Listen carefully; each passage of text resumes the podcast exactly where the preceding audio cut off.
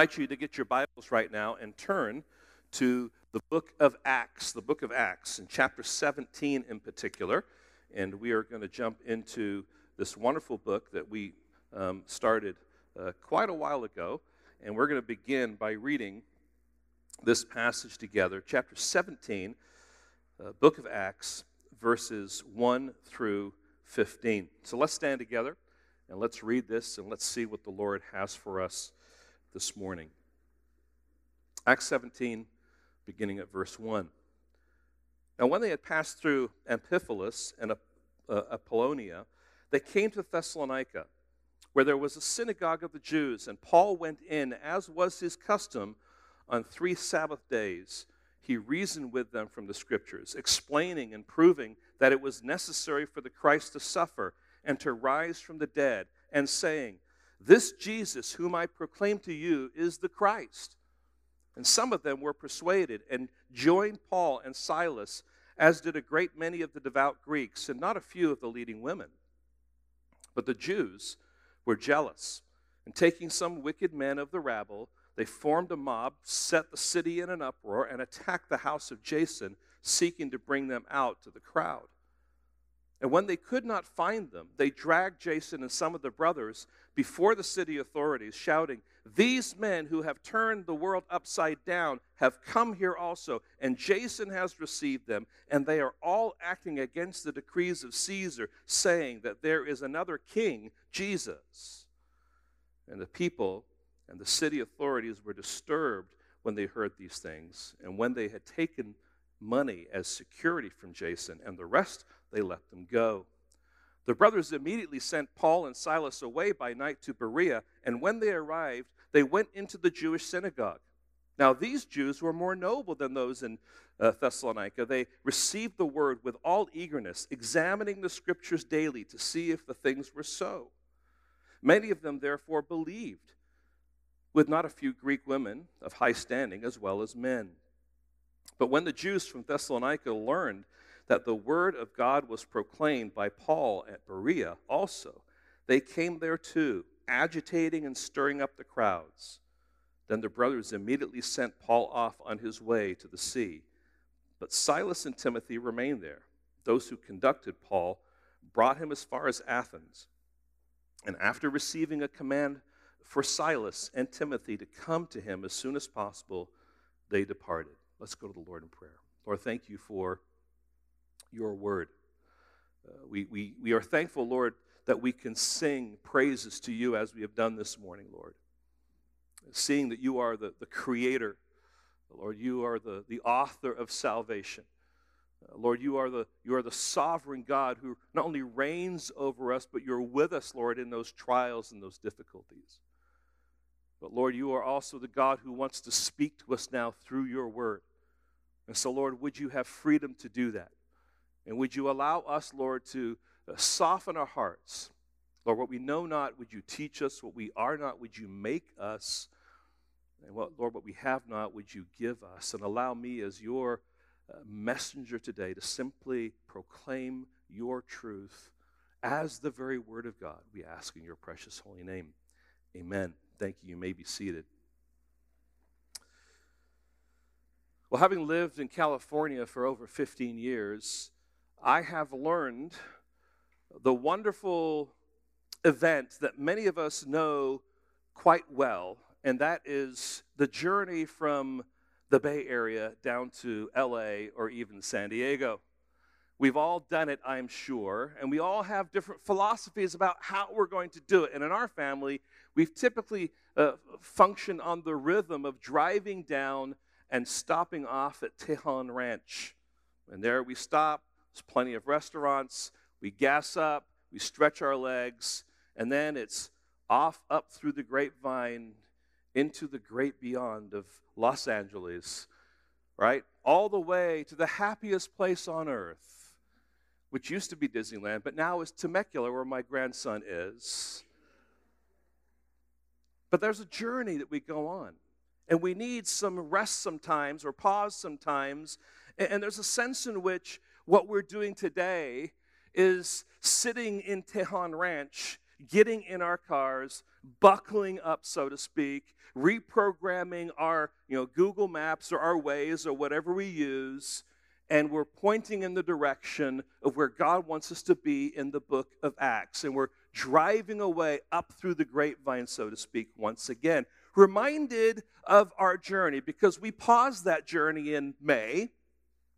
And at the end of May, we started this, this wonderful time in the Psalms where uh, God used a number of our men uh, to proclaim his truth and did a fantastic job. It was a wonderful season during the summer to be in the Psalms. And then, of course, the last three weeks we focused on uh, really just the partnership that we need to have together as congregation and elders and deacons and the importance of that for the health of the body of Christ. And so now we are back in the book of Acts. And in my heart, I'm like, yay, I love Acts. All right, I'm just really enjoying this journey and I'm excited as to where God is going to take us. And so this morning, it's helpful for us to be reminded of what that journey is all about. Okay, what's driving it and where are we heading? Well, let me just remind you, first of all, that the book of Acts is actually the second volume of what uh, Luke is writing for a man by the name of Theophilus. In fact, if you go back to Luke chapter 1 and verse 4, here's what he says to Theophilus so that Theophilus may have certainty concerning the things that he has been taught. So Luke is writing not only Luke, but also the book of Acts to provide certainty that what is being said, what has been taught about Christ, and even about the ongoing affairs of the apostles are actually true. Secondly, we need to be reminded what the books, a book of Acts is actually about. Some people say that the book of Acts is the Acts of the Apostles. Uh, not a helpful title, a confusing title. Certainly the apostles are there, but not all of them. The primary apostles that are being talked about here are Peter and Paul. There are many other apostles that, that went out across the world and served God faithfully, but Luke is focusing in on those two particular guys. But it's not necessarily the story of them, although they are main characters in it. It's not really the acts of the Holy Spirit. Some people in some churches or denominations want to emphasize the Holy Spirit in the book of Acts. And certainly the Holy Spirit is there. He is poured out in Jerusalem, He's poured out, um, I think it's uh, uh, in, in um, Samaria. He's poured out uh, there with the Gentiles. We see the Holy Spirit uh, being poured out uh, on those who are believers. And then it becomes the norm that when people uh, are converted, that the Holy Spirit comes to reside in them. So it's true, it's part of the story, but it's not the main thrust of the story.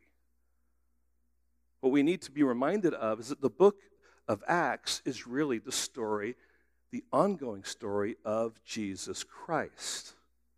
You see, if we remove Jesus Christ from the book of Acts, we don't we just forget we just think he's up in heaven doing his own thing but what's actually happening is jesus is orchestrating the events that are happening in the book of Acts. And so that's why we said at the beginning of our time in the book of Acts that the book of Acts is the ongoing ministry of the ascended Jesus from heaven through the preaching of the apostles by his word in the power of the Holy Spirit. And if you remember, Acts 1 8 really sets the stage. This is their commission, right?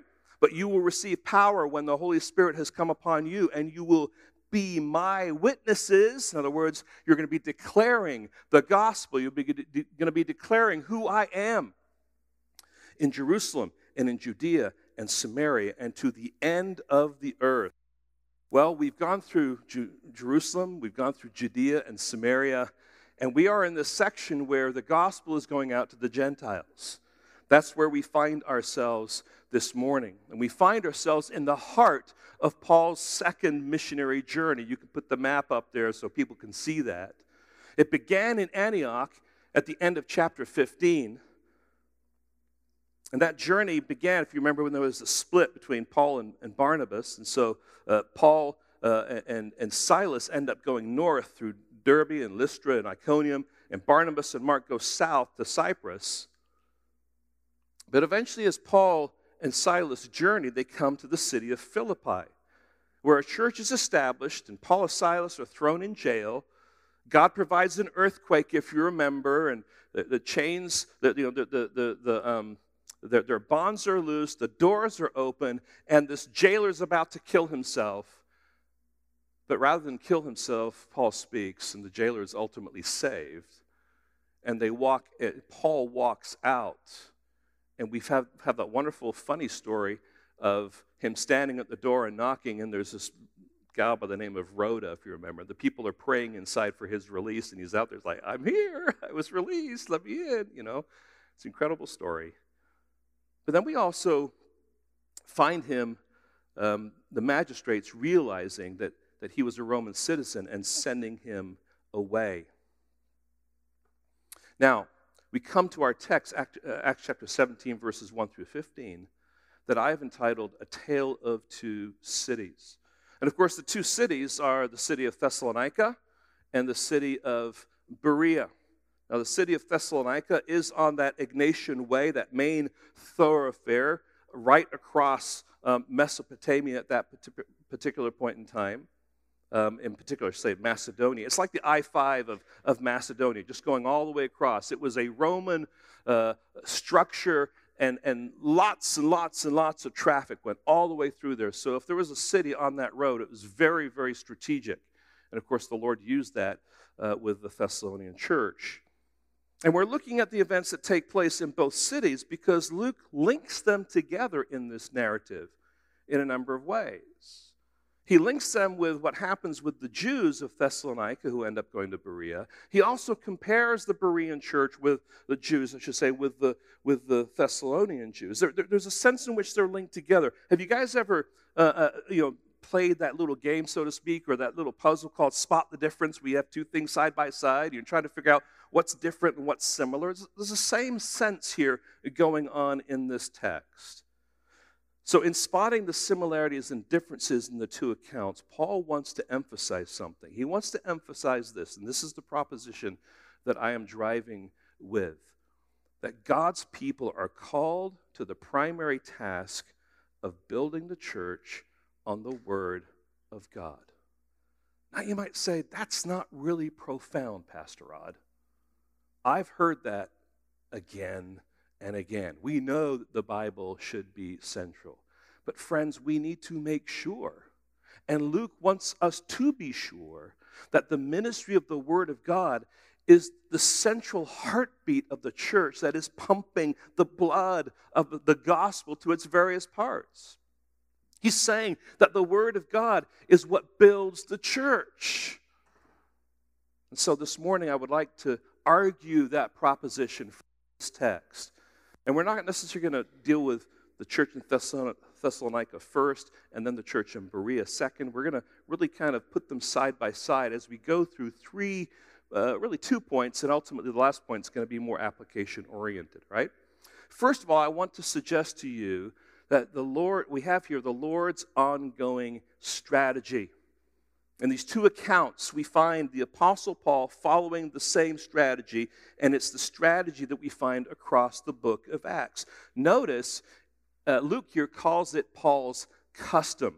Verse 1 Now, when they had passed through Amphipolis and Apollonia, they came to Thessalonica, where there was a synagogue of the Jews, and Paul went in as was his custom. It was his custom that when he arrived in a city, he would seek out the synagogue and we see that in verse 2 here with the Thessalonians, and we see that in verse 10 uh, with the Bereans. The brothers immediately sent Paul and Silas away by night to Berea, and when they arrived, they went into the Jewish synagogue. This has been and will be Paul's ongoing practice. If you have your Bibles open, I just want you to look around uh, this section of, of Acts, and I want to show you this in the text.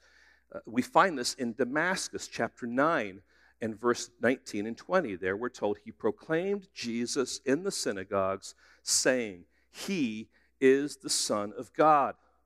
Chapter 13, verse 5. In Salamis, they proclaimed the word of God in the synagogue of the Jews. In Acts 13, 13, in Pisidian Antioch, Paul stood up and preached a long sermon in the synagogue it was a long section, but it was all happening in the synagogue. In Iconium, chapter 14, verse 1, they entered together into the Jewish synagogue. And then here in Acts 17, 1 and 10, in Thessalonica and Berea. Again, Paul is entering the synagogue. And then, right after this, he's going to go to Athens. And what do we find him doing there? Chapter 17, verse 17. So he reasoned in the synagogue with the Jews. Acts chapter 18, verse 4. He does the same thing in Corinth, and he reasoned in the synagogue every Sabbath and tried to persuade Jews and Greeks.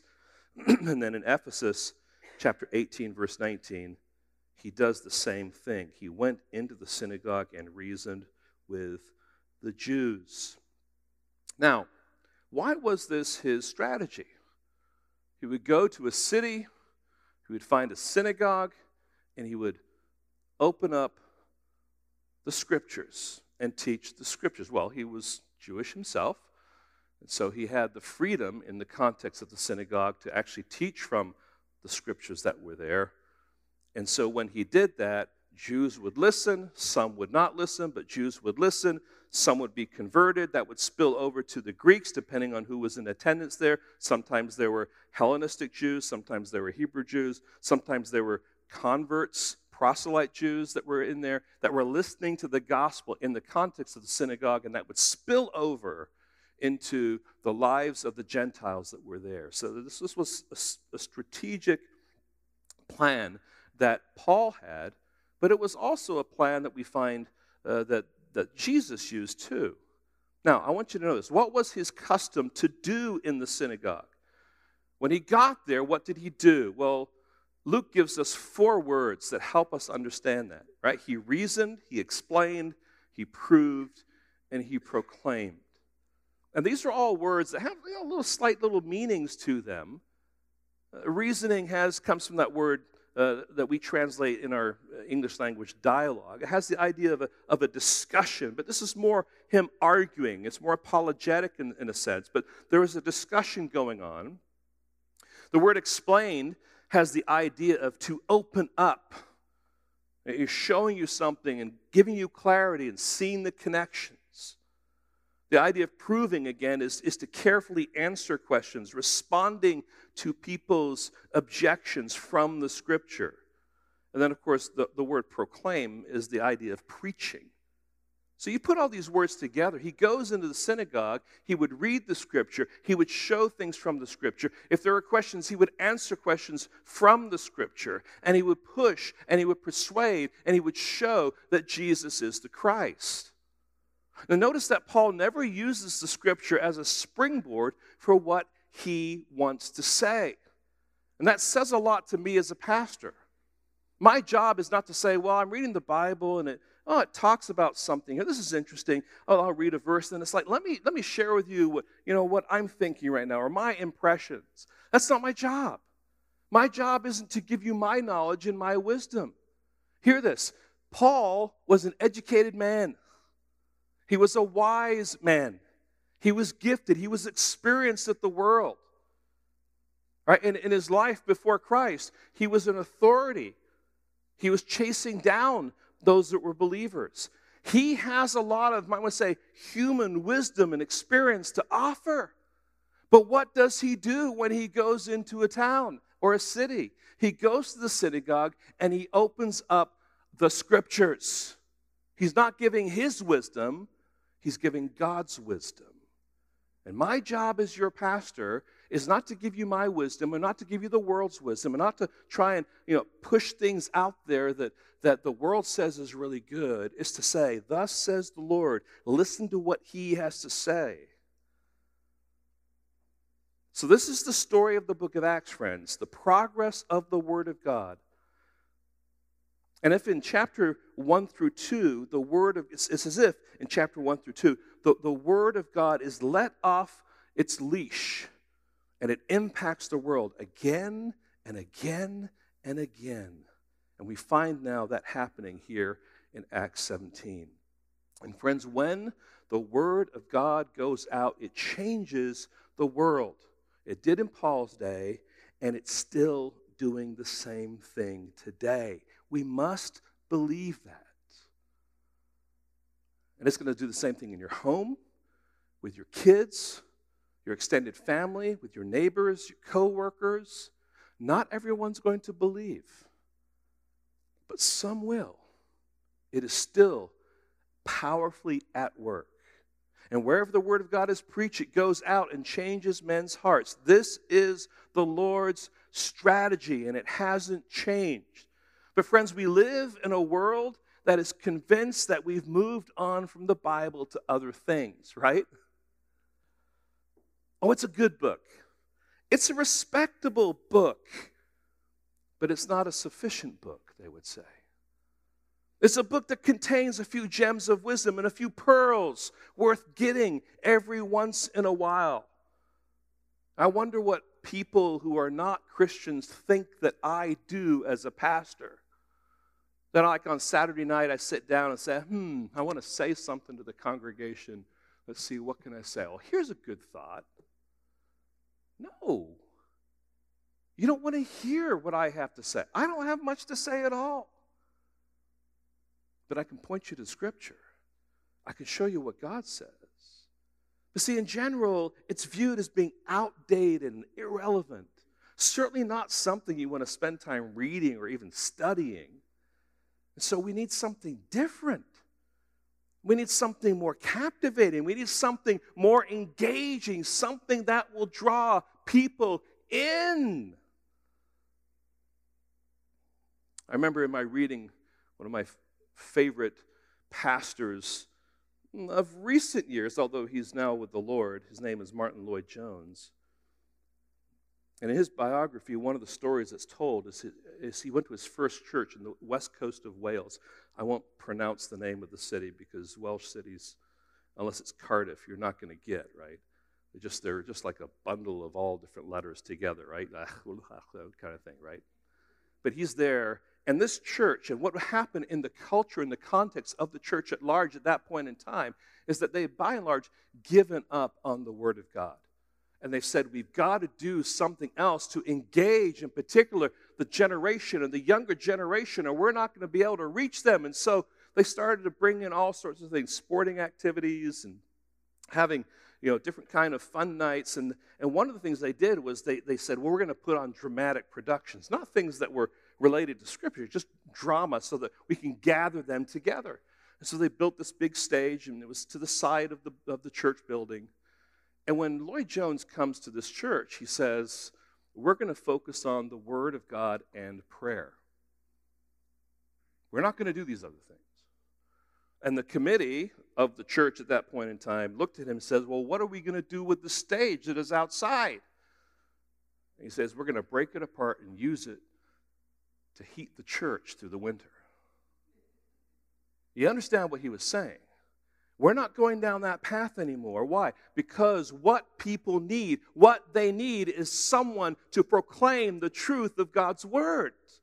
Not just to kind of say, well, this is what the Bible says, and you might want to read it. No, to say, thus says the, this is what he says, and this is for you.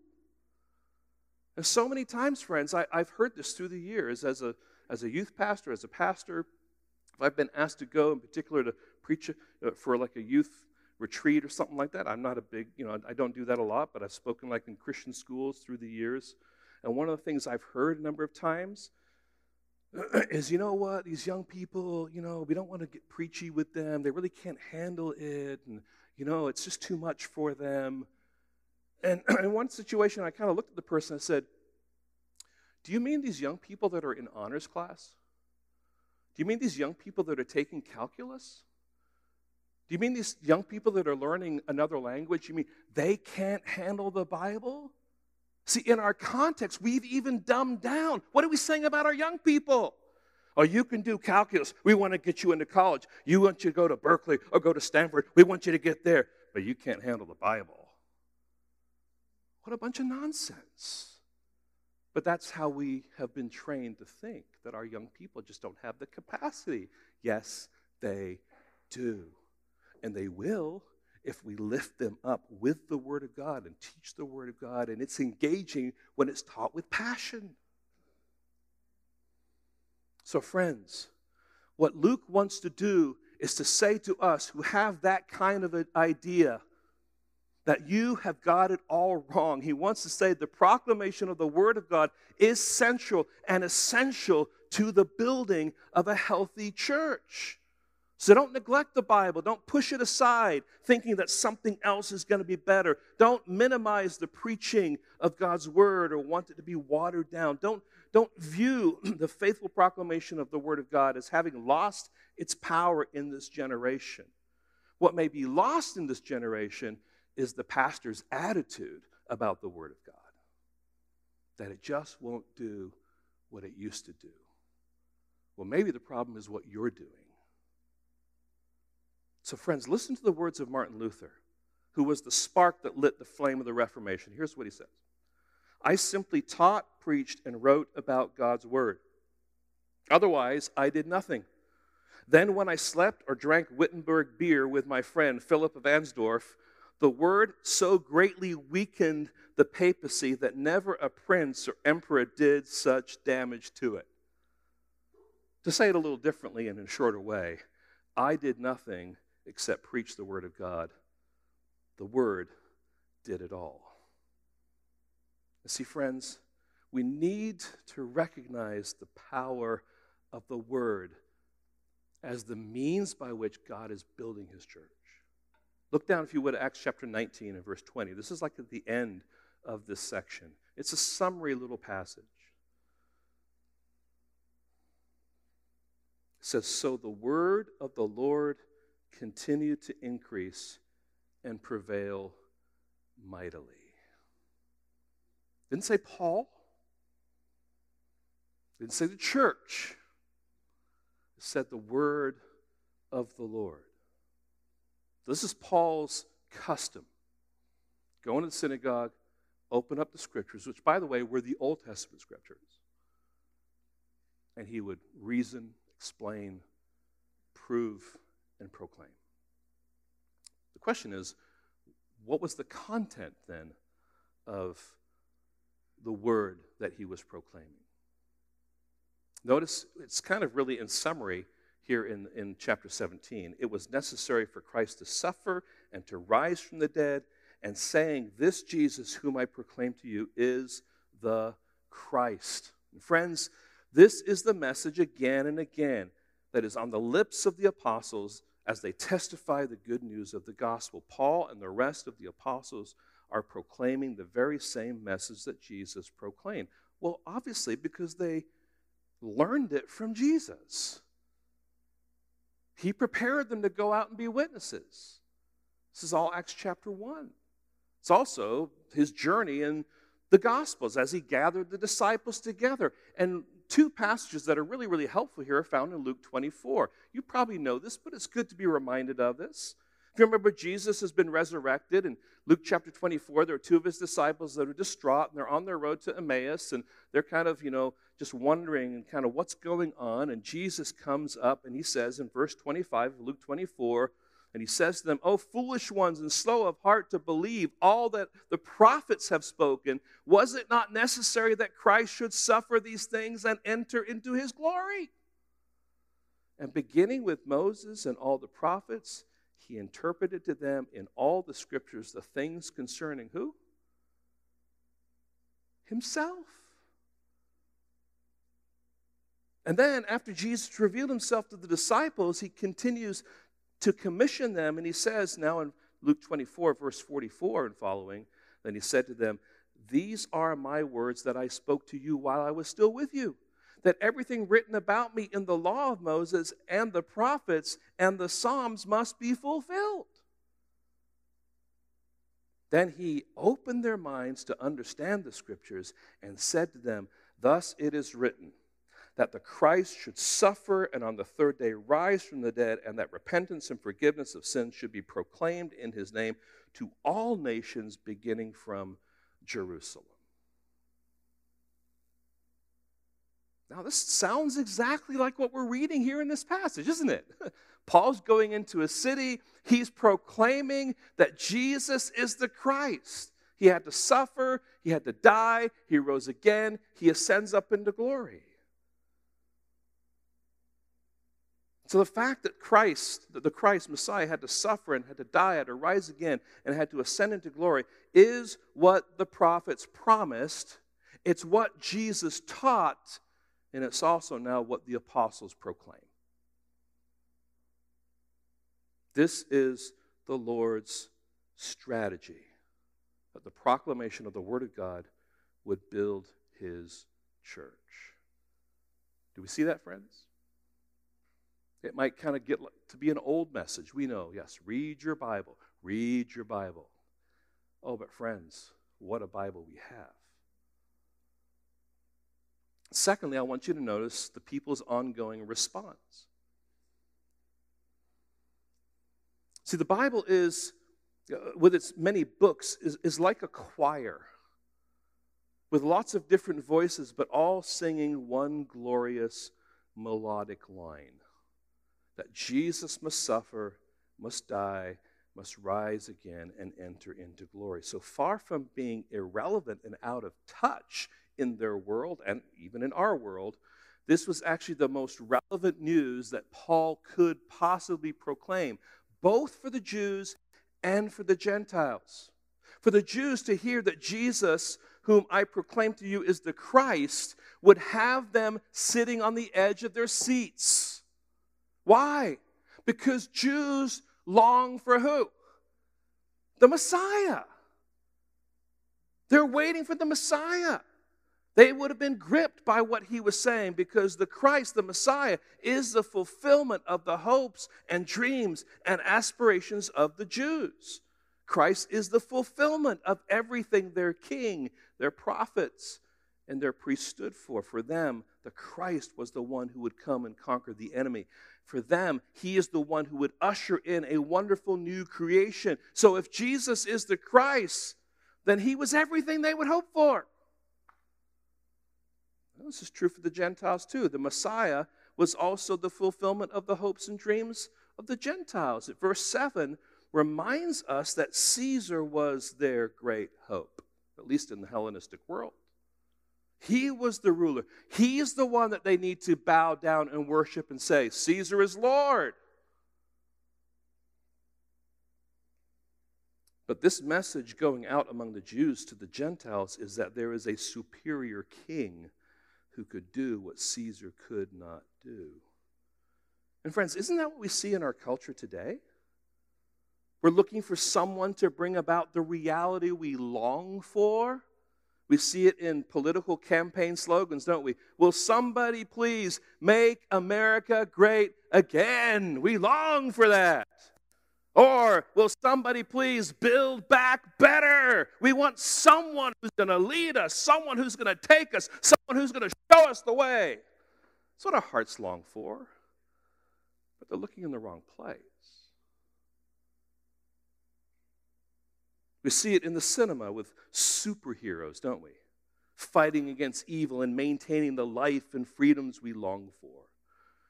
We see it sometimes with sports heroes, cultural heroes. You know, why is it that a particular cultural hero, someone like, um, you know, Oprah Winfrey, when she speaks, oh, Oprah said, Bono said, whoever it might be, they spoke, they said, they got great wisdom. Friends, they will not solve your problem. Only Jesus will solve your problem. He is the one that we long for. We may not realize it, but He is the one we long for. Now, having said that, there are two kinds of responses to this proclamation, reasoning with the Word of God. There is a positive response and there's a negative response.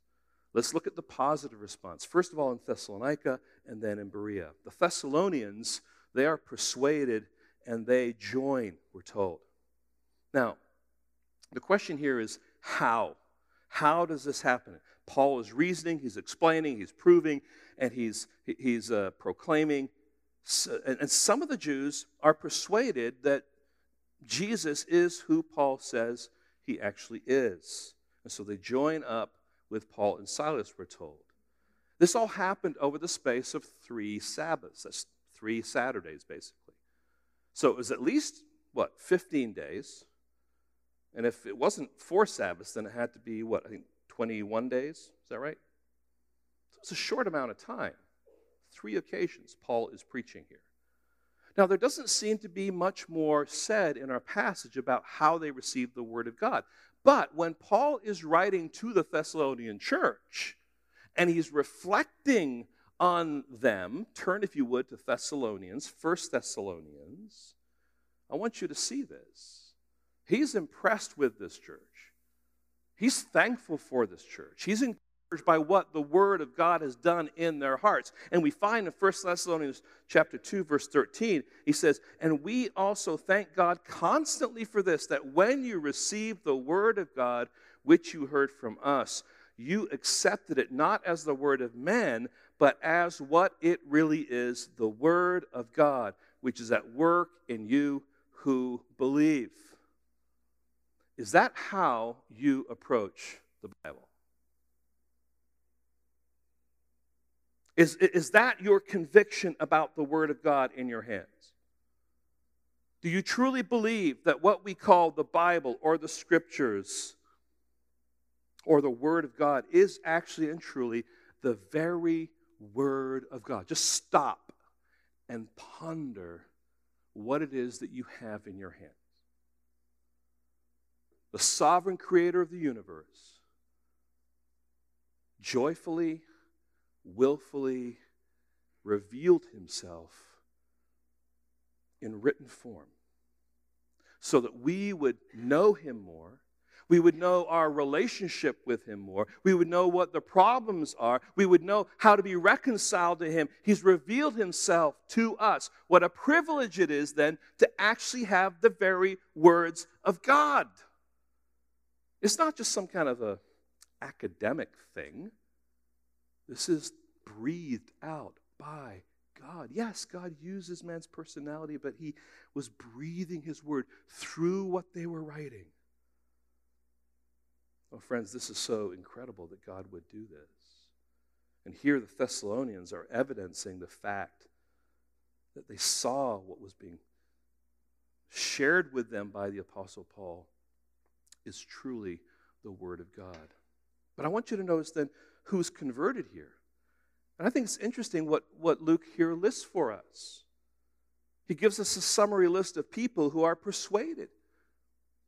And notice what it says some Jews, not all, right? Many devout Greeks, many leading women. So you have Jews, Greeks, men, and women. You get the point that Luke is making here?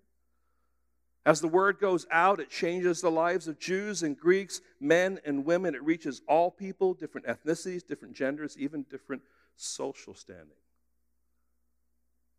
And then we, we jump down to the Bereans, and we're told that they receive, they examine, they believe. I don't want to just focus on the who of the Bereans first. Again, many Jews, Greek women of high standing, and men are they're the ones who here believe. Next slide. Now, again, men, women, Greeks, Jews, wealthy, poor. It's the same message for all. And we're told here that the Jews in Berea are more noble, more high minded. The idea there is that when Paul comes into the synagogue, these Jews are still unconverted, but they're willing to listen. They're willing to consider what he has to say. They're willing to, to have him teach them. They wanted to learn. Is that how you come to church on a Sunday morning? I want to learn. I want to grow. I want God's word to, to be opened up to me. Friends, that's what's happening here with them. They received the Word of God. Secondly, they examined the Word of God. Of course, here the Word has the idea of actually going and searching and doing some research. But we got to think about the statement in light of their context, not ours. I could say, now go home and study for yourself. Paul couldn't say that to these people. I mean, they're not walking to the synagogue with the whole scroll of the Old Testament on their shoulders. I know it's a ridiculous picture. But they didn't have like the, the family Old Testament laid out for them that was given them as a gift on their wedding day. No, the scrolls that they had were where? In the synagogues. And there might have been like bits and pieces of scrolls too, but they then, having listened to Paul, had to go and investigate to find out if what he said was true. And, and in a different way than what happened in Thessalonica, where was there for three Sabbaths. We're told here that they searched the scriptures how often? Daily. They're going into the synagogue. This Paul came and he's revealing this stuff. We've got to jump in. We've got to see if what he's saying is actually true. Is this what the scripture is prophesying? Is that what you do after you listen to a sermon on Sunday? Friends, I want you to do that. Do you go back over the passage, preach to see if the pastor was right in handling the text of God's word? Do you do personal research to verify what's being taught? Are you equipped with the basic tools of how to approach the word of God so that you can understand it better? These are all important things. This is what the Bereans did. They weren't just going to take him for what he said. We were going to find out for ourselves. So they, they, they're, they're in this process now of of learning. And of course, ultimately, they, they believe, we're told in verse 12. The response was in proportion to and in response to their careful research in which both their minds and their hearts were engaged. I like what Derek Thomas says. It's not up on the screen, you can just listen. Good sermons tell us what promises we are to lay hold of in our troubles, what sins we're to avoid, when we are tempted, what attributes of God should elicit praise from our hearts, what virtues we ought to cultivate, what goals we should pursue, and what good works we should engage in. When I preach, when someone else preaches, we want not just to kind of academically walk you through something, but we want to press home something about the attributes of God or the life that He's called you to live, or some sin that you may have to face, or some obstacle that you need to overcome. That's the positive response. It was a wonderful response. And again, Paul's reflection on the church of Thessalonica in particular is such that these people not only were taking in the word of God, but they were becoming imitators of Paul and the churches around. And they were testifying of his goodness and greatness to those around them. Then we have this negative response. I'm calling it a jealousy driven justice. When the word of God is preached, it will not only draw people to Christ and his gospel, but will also stir up people to oppose the message. You know, when we started our church over in the school, you probably don't know about this, but we got some opposition from certain philosophical people out there who did not want a church to take place in the context of a school because we stood for certain things, not things that were new. Not things that, you know, that were kind of unusual, but simple, basic, core tenets of the scriptures. It didn't shut us down, but how they approached it was basically to try and shame us and, and really try and get it out there that we shouldn't be in there because we're a church proclaiming these things. Now, friends, this is what happens in chapter 16, if you remember, in Philippi, where the pagan slave traders saw their profit disappearing. And because their uh, their profit was disappearing, they were motivated to oppose the preaching of God's word for economic reasons. This is going to have a financial effect on me if this continues on. Here, however, in Thessalonica and in Berea, the Jewish opposition rises up because it's driven by jealousy, we're told, because they're seeing their following disappear. So rather than respond to Paul with counter arguments drawn from Scripture, these Jews resort to violence, right? I can't argue with you, Paul, so let me now hit you. That's that's a good way to communicate with people, right? I really can't argue with you. I can't respond to you, so I'm just going to respond now in kind of opposition. It's a jealousy driven justice. It's justice from their thinking. This shouldn't be happening. It's causing trouble. We're losing people. So we're going to rise up and we're going to oppose them. Let's walk through uh, this text and let's just take note of what this jealousy driven justice looks like. What are the, the tactics of jealousy driven justice? Well, first of all, in Thessalonica, we have intimidation. Look at verse 5. But the Jews were jealous, and taking some wicked men of the rabble, they formed a mob, set the city in, and set the city in uproar. They turned to a group of people that they likely would not interact with normally. They went to the city center and got all the, the, the layabouts, so to speak, the guys that were just lying like, you know, loafing off society, who were troublesome people, and they're like, you know what, let's rally them up and let's create a mob. So this really was a rent a mob, right? We've seen that kind of tactic used in the political world in our country in recent years, haven't we? Doesn't matter what the truth is, we're going to stir up the masses to put fear into the hearts of those whom we oppose, overrunning city centers, smashing up businesses, and setting fire to buildings. Oh, and by the way, we'll pay you if you help us do this. In other words, truth doesn't matter anymore. It's just a mob. And some people just like to be a part of a mob. Right? So there's this is mob, this intimidation. And I tell you what, when, when mobs rise up, look out because restraints are set aside. Things happen that shouldn't happen. And people get excused for it. Why? Well, because it was a mob mentality. Well, you can't blame the mob for what you're responsible for. It doesn't make any sense. Secondly, physical violence. It says, and they attacked the house of Jason, seeking to bring them out to the crowd. And when they could not find them, they dragged Jason and some of the brothers before the city authorities, right? So this emotionally charged rent a mob goes looking for Paul and Silas at the house of Jason. We assume because that's where they were staying. And they can't find them. So, all right, well, he's not here and Silas isn't here. So, Jason, we're going to go after you. And that's a reminder, friends, that those who suffer for their faith are not always the pastors and elders of the church. If you're a child of God, there is guilt by association. And Jason is dragged, and that's not a word that's kind of kind, is it? It's not like, hey, let's go see the authorities. No, we're dragging you to see the authorities. I mean, there's some violence going on even in that especially if there's a mob. Friends, mob justice is always unpredictable, emotionally charged, and filled with all manner of prejudices expressed in violent outbursts. Then there's slanderous propaganda. Look down, if you would, the latter part of verse 6.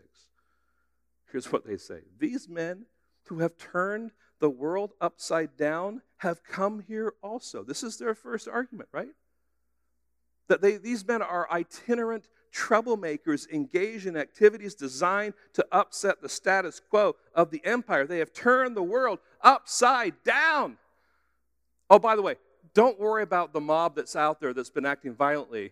They're not turning anything upside down in the, in the city here. It's all Paul and his teaching. You see the irony of what's going on there. This is slanderous propaganda. Yes, the gospel was turning things upside down, but not in the way that they were talking about it. Secondly, they had acted contrary to the decree of the emperor by saying that there was another king named Jesus. If Caesar is Lord, there cannot be any other king. Now, I, I want you to see again the hypocrisy of this. Turn your Bibles to Psalm 95. We began this morning with Psalm 95. If you're a Jew and you're reading your Bible and you believe what your Bible says, oh, come, let us sing to the Lord. Let us make a joyful noise to the Lord, the rock of our salvation. Let us come into his presence with thanksgiving. Let us make a joyful noise to him with songs of praise. For the Lord is a great God and a great what? A great king above all gods. Now you go plenty of other places in the Old Testament to show that Jews believed that their God was king. But it's convenient now to say that Paul is coming preaching about a king. Did not the Jews think that the Messiah was going to be king? Yes. But you see the hypocrisy here. This is, this is slander. This is propaganda. They're taking bits of what's being said, but they're twisting it for their own ends. And this is what happens with opposition to the gospel. They'll take what you say, bits of what you say, twist it to make it mean things that it's not actually meaning. Half truths. Fourth, we find this in verse 9. Call it legal manipulation. And when they had taken the money, so they're, they're now with the authorities, you might say in jail, and now they had taken money as security from Jason and the rest, they let them go. You could say this is kind of like bail, but this is more than bail. This is saying we're bailed to let you out, but now because you've committed to this money, we're watching what you do. And if you do something we don't like you to do, we're going to take your money. It's manipulation. It's using the courts, it's using the system inappropriately to stop people having freedom simply because of what they believe. And they're, of course, believing the slanderous propaganda. So Paul and Silas end up leaving secretly by night, headed southwest, a 50 mile journey to the city of Berea. Once again, Paul has been driven from a city. Once again, the natural opposition to the gospel was evident. Once again, the Holy Spirit was at work in the midst of it all, drawing people to himself Greeks, Jews, men and women, rich and poor. In spite of all that's going on, God, through his word, is at work, right? And then in Berea, what do we find? The fifth thing here, they come and they're agitating and stirring up the crowds. Now, this is no small thing. Why is it no small thing? How, how long is a good hike? Good hike. I mean, good. You guys who are hikers, what's a good hike? Three miles, five miles. Berea is 50 miles away from Thessalonica. If I come to you saying, hey, there's something going on in 50 miles away, let's all go down there and we're going to have to walk.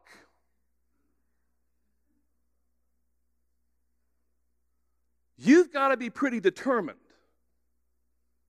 And you've got to be pretty angry. And you've got to be pretty, you know, miffed and, and emotionally charged, not just to say we're going to go there, but actually to finish the journey.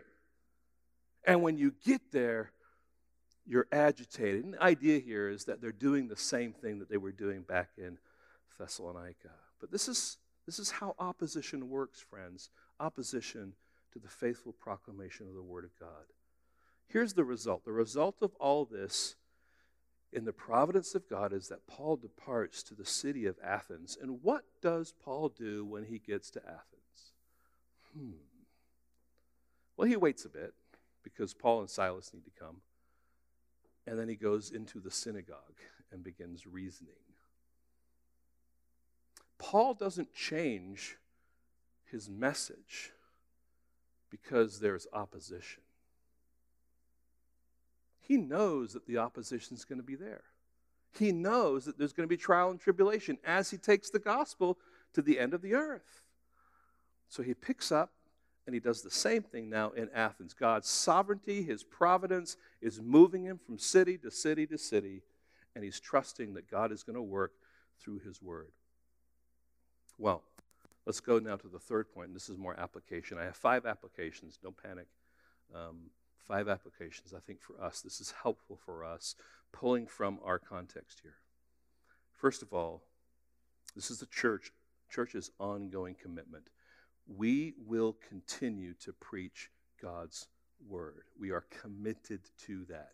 Any church worth its salt is going to be committed to this priority. That's why, at the heart of the church's mission statement, this is what we say we exist to glorify God by building a community of believers who are actively committed to knowing, applying, and proclaiming the Word of God and the gospel of Jesus Christ.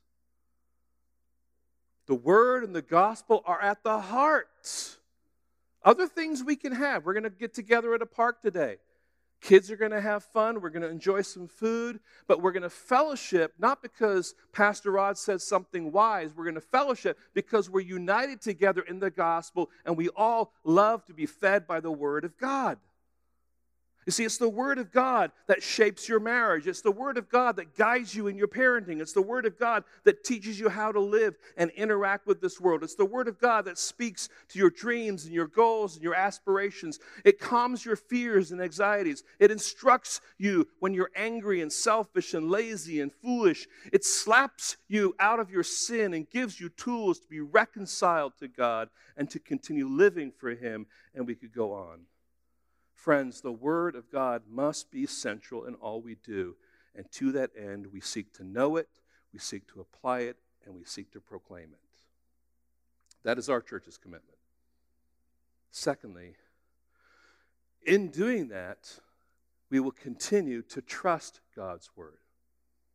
Because one thing for God's Word to be present, it's another thing now trust God's word. In other words, as God's word goes out, we know that there are going to be two different responses to it. Generally speaking, there's going to be those who receive it, and there are going to be those who, who, who reject it.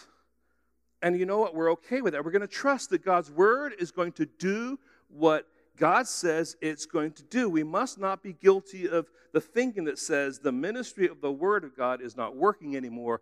People don't want it, they don't like it, so we must find new ways to engage people. So let's, let's focus our efforts on social programs. Social programs have their place, but not before the Word of God. Let's focus our efforts in political campaigns. There's some purpose with political campaigns, but not before the faithful proclamation and the centrality of the Word of God in the church. Let's try and make the teaching of Christ more palatable, more attractive, more relevant to where people live. Friends, hear this. The Word of God does not need your help. You don't make the Word of God more attractive, it's already attractive. You just need to live your life consistent with it to show people that it's worth listening to. But when they actually open it up, it is attractive in, in and of itself. When all this happens, the fire of the gospel, the power of the word, and the vibrancy of the life of the church diminishes because God's people are no longer trusting in the word of God to be that, the very word of God. So we'll continue to trust it. and we'll just see what the Lord does as we continue to trust it. Third, you will continue to endure opposition. God has not called us to be a church that the world likes. Now, obviously, that doesn't mean that we have freedom then to be obnoxious and rude, right? We're, if we're going to be following the Word of God, we're not going to be that. Hopefully, we're going to be likable people. But the point is, if the, if the Word of God stands contrary to what the world is saying or thinking, then guess what? We're going to continue living out the Word of God. And if society doesn't like that, if they don't like us, then so be it. It's okay, friends, for the world not to like you. They'll tolerate you, they'll put up with you because they really don't know anything about what you're doing or what the Bible says. Most people, you ask them about the Bible, they really don't have much of a clue. It's okay. Opposition will come. We realize that. Scripture's full of it. Acts is an example of it. And we may be tempted then, if we want to be liked by the world, to do what? To adjust God's strategy, to lighten up the word, to be soft to not speak about certain things, to jump on the bandwagon of things that are happening in society, say, well, we've got to talk about that too, rather than letting the Word of God speak. We are committed to continuing to enduring opposition because we're not willing to give up the Word of God. Fourth, we'll continue to live out God's Word. And the point there is, we're, we're, it's not just the Word of God saves us, but the Word of God now is in us. And when it's in us, it is working in us, it's doing something in us. We need the Word of God to live out what God has called us to do. And again, as Paul reflects on this Thessalonian church, one of the things he says, which is really amazing, because there isn't much said really about them in the book of Acts, but as Paul reflects on his time with them, here's what he says 1 Thessalonians chapter 1 and verses 2 and following. We give thanks to God always for you, constantly mentioning you in our prayers, remembering before our God and Father your work of faith and labor of love and steadfastness of hope in the Lord Jesus Christ. And later in that chapter, he says, And you became imitators of the churches in Macedonia, and you were witnessing. All this is happening after Paul is gone. The Word of God was alive and at work in their hearts, friends. And we're committed to, the, to continually living out the Word of God. The last one here, I just want to say, because it really flows in, in 1 Thessalonians when Paul is, is speaking to them, and is we're going to continue to live out, uh, we're going to continue to live in light of Christ's return. That's not an escapist theology, that is a certainty. And it's a certainty that pulls you in life to live for Him. Let me explain. I did this with the ladies at the Simeon Trust, but hopefully you'll understand this. We have the gospel that pushes us to live for Christ. You with me? The gospel, the word of God helps to move us in the direction to live for Him. But we also then move ahead because we're being pulled by the hope and the certainty of the Lord's return. It's a wonderful reality. So we want we want the certainty of the Lord's return to be a motivation for living for Christ now. So you're always living recognizing this world is not my home, I'm just a passing through. You're in this already not yet. You're already already part of God's kingdom, but that fully is going to be realized when the Lord returns. It's a wonderful thing. And we're committed to that. There's lots more that we could say here, but you get the idea. The Word of God must be central in the church because it is the Word of God that He uses to build the church.